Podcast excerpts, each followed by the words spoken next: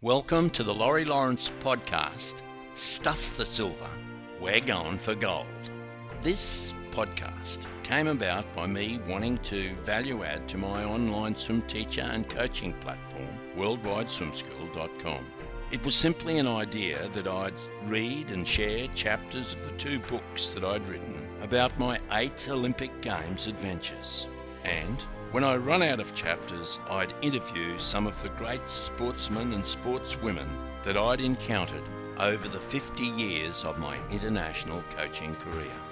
Tell your friends if it helps one person expand their lives a little or achieve their dreams, it will have served the purpose.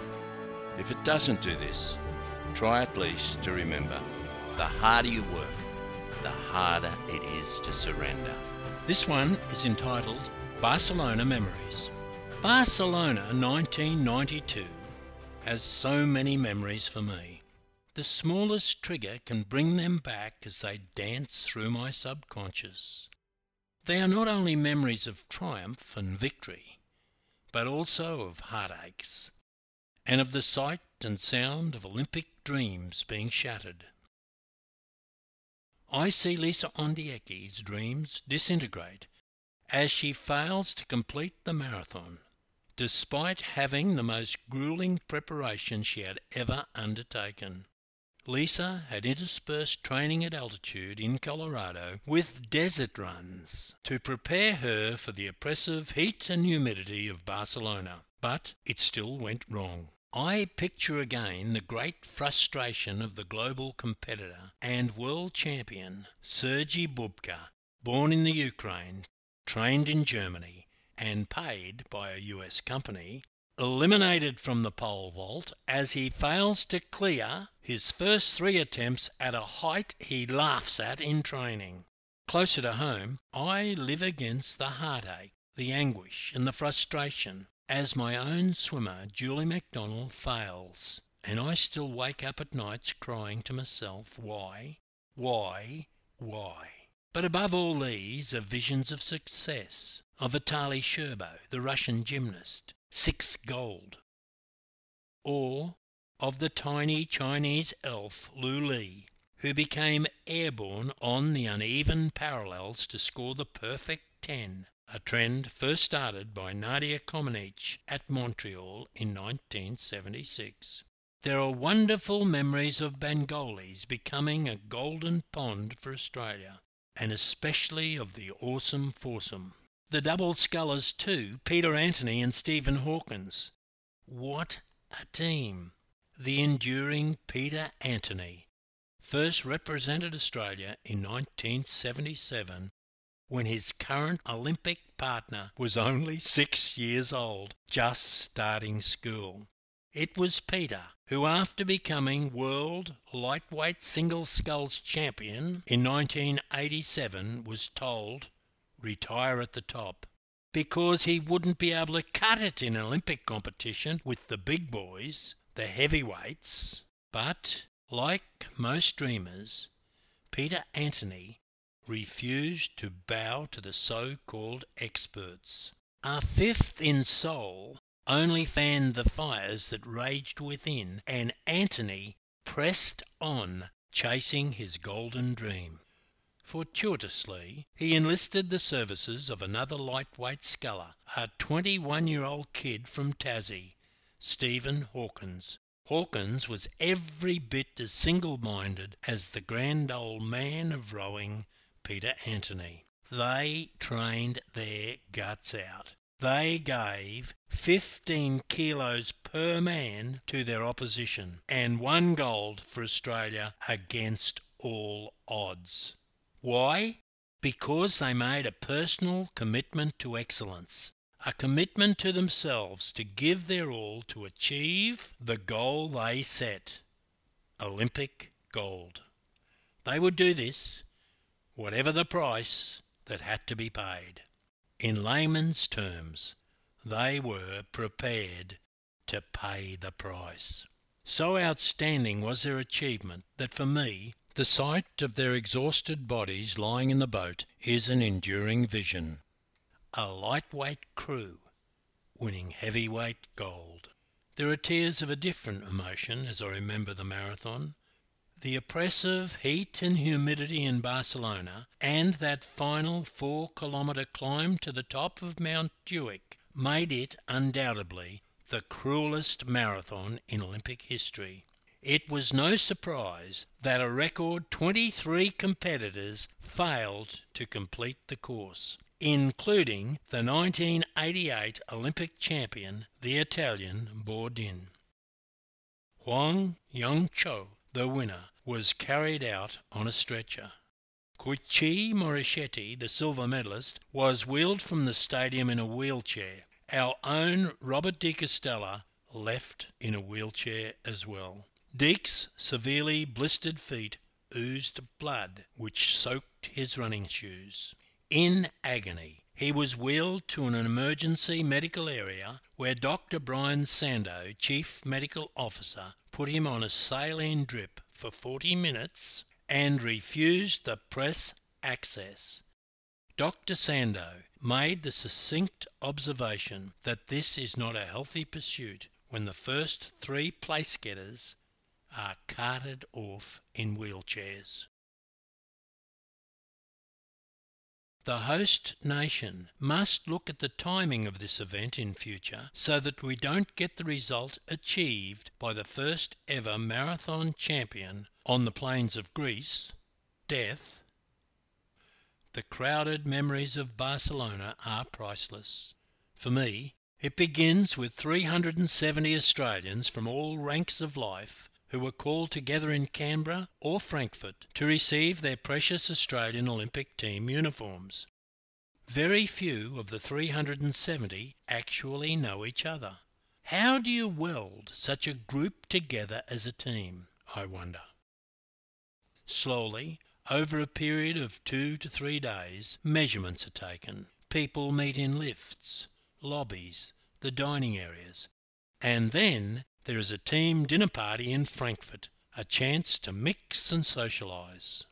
An Australian rock singer, Juliet Daniels, belts out a medley of rock favourites and finishes with I Still Call Australia Home. Members of the awesome foursome rise in the dimly lit room, waving lighted candles in time to this Aussie anthem.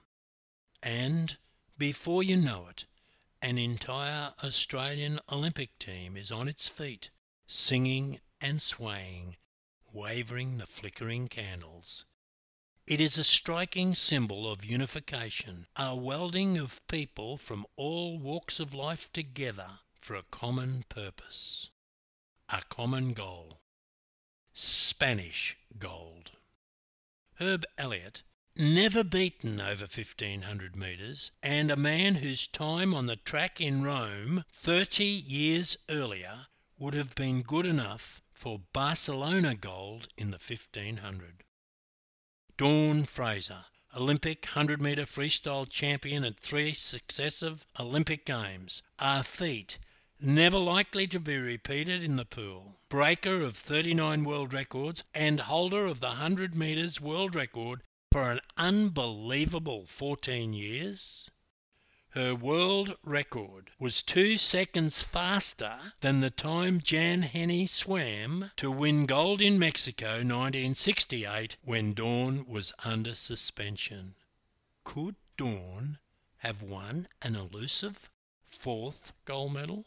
These two living legends move around among the young athletes, dispensing positive vibes and encouragement. What a coup to have them there in Germany at our last minute party before departing for Barcelona. The night is building now, the spirit of Australia is starting to ignite.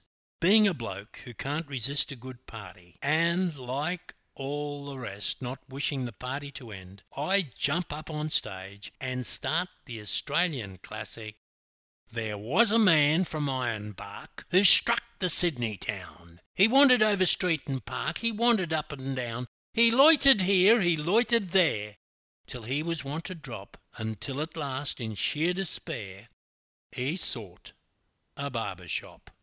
Well, away I went and after my recitation I throw out the challenge Can any of you bastards out there do better? Equestrian Wayne Roycroft leaps to his feet and screams, You left out the last two verses. I stand mortified. In the twinkling of an eye, the rowing eight are on stage performing. They are followed by the hockey team and then the Olyroos, who enlist the services of the great Dawn Fraser whom they serenade. Finally, happily, joyously, 370 Australians from all walks of life are welded together that night as a team. We finish the evening with a rousing rendition of Waltzing Matilda.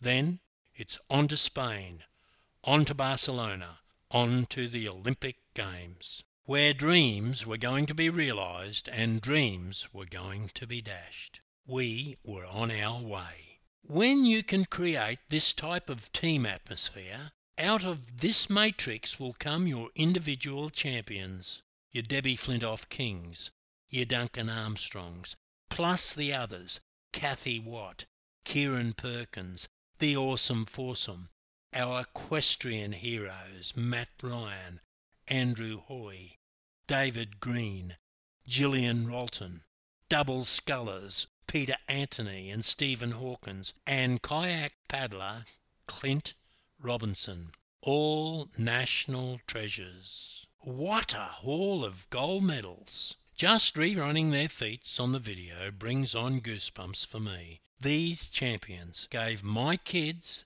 and yours dreams of the future. People like Catherine Ann Watt set up for a whole generation of Australians something to shoot for, a reason to search, to fight, to strive for excellence at a time when the country is economically on its hands and knees. The achievement of these champions can provide an inspiration for people to work and persist at a job, no matter how arduous, menial, or boring. The $64 question, though, is how do they do it? How do they achieve what they achieve? The answer lies in the word professionalism.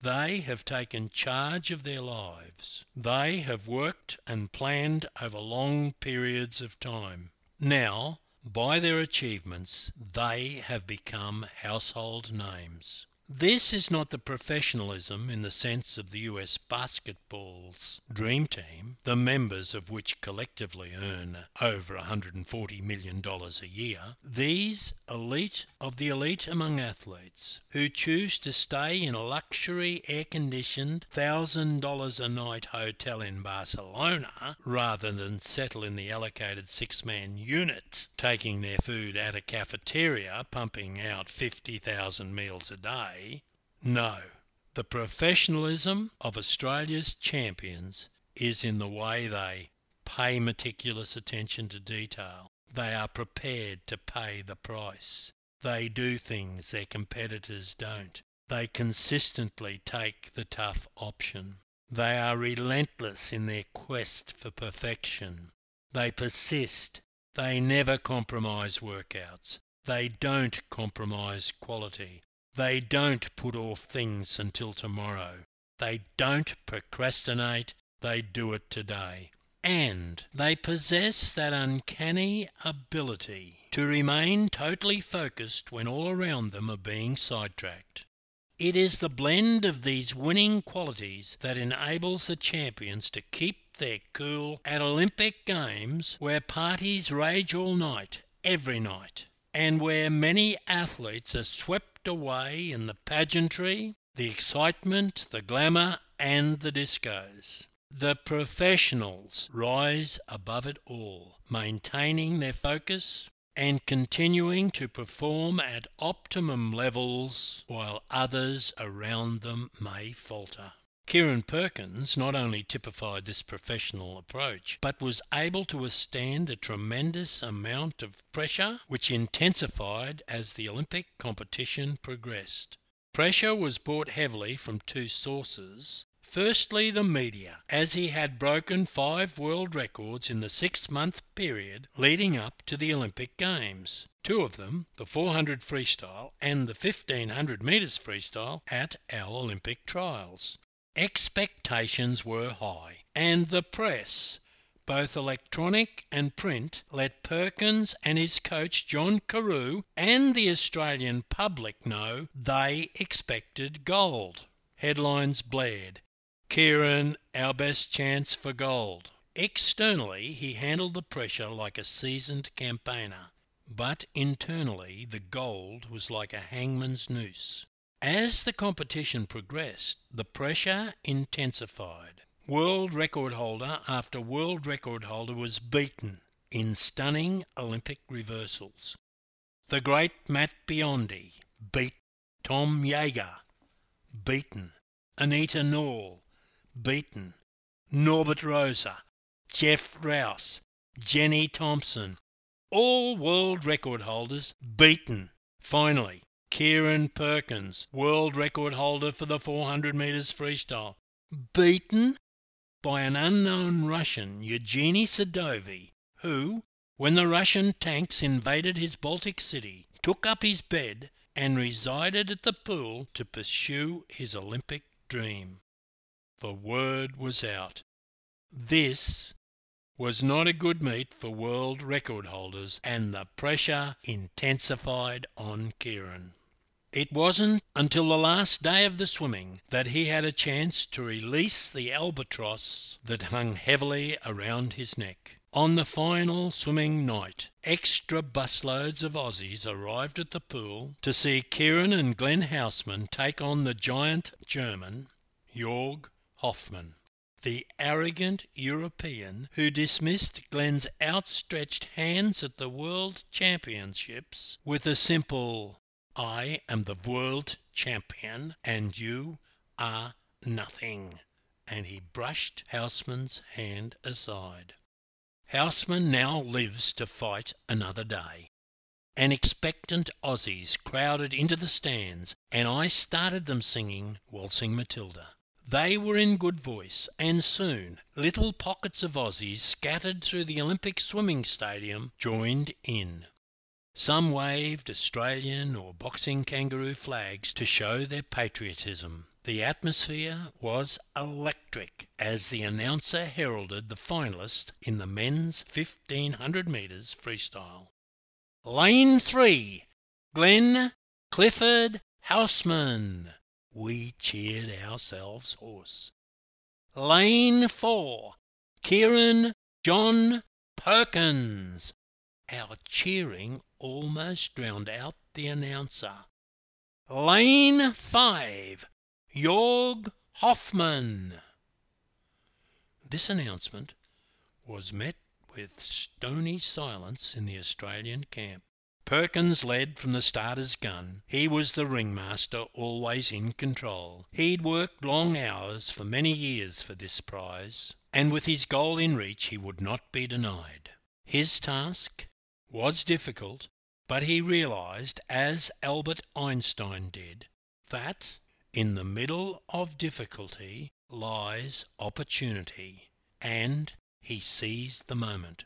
With 400 metres to go, Kieren Perkins got a standing ovation from the world as he relentlessly, remorselessly attacked and demolished his opponents and his own world record.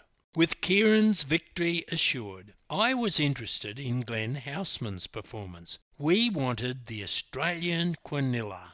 If Glenn could beat Hoffmann, revenge would be sweet. I raced to the pool area took off my tracksuit and waved it at Glenn. He didn't see me, but I felt pretty good about it anyway. Glenn's victory over Hoffmann for the silver medal was sweet, and Glenn was ecstatic. He was not the Olympic champion, but his time would have won every other 1500 metre swim in Olympic history. The competitive spirit that existed between him and Kieren lifted them both to new heights. Kieren's joy and relief were summed up in his first TV interview immediately after the race. I was expecting both Glenn and Jorg to come home very strong in the last 500 metres, so I knew I had to get out there. I had to get the lead so that I could hold them off. I, I'm so real happy, Kieren told a rapturous audience of millions. The interviewer.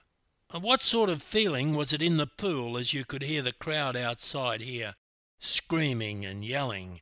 asked the interviewer.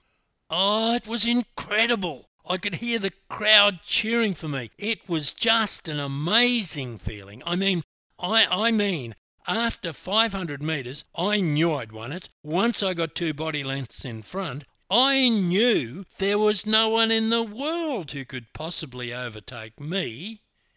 And I definitely wouldn't, I definitely wouldn't let them anyway. Glenn Clifford Housman. Thank you. Kieren John Perkins, thank you. Two warriors of Australian swimming that lifted us to new heights. Kieren, thanks for going to the next Olympics and another gold. But then, the third Olympics, a young warrior named Grant Hackett chased you down. Competition brings out the best in people because without great competition, there are no great competitors. Just remember Albert Einstein's words In the midst of difficulty, there is opportunity. So, all you young people out there, strive hard, set your goals high, and chase them like a bull terrier. Good luck, onwards and upwards. Thank you for listening to this latest episode of Stuff the Silver. We're going for gold. To stay up to date with all episodes, please subscribe to this podcast. For more information, visit laurielawrence.com.au.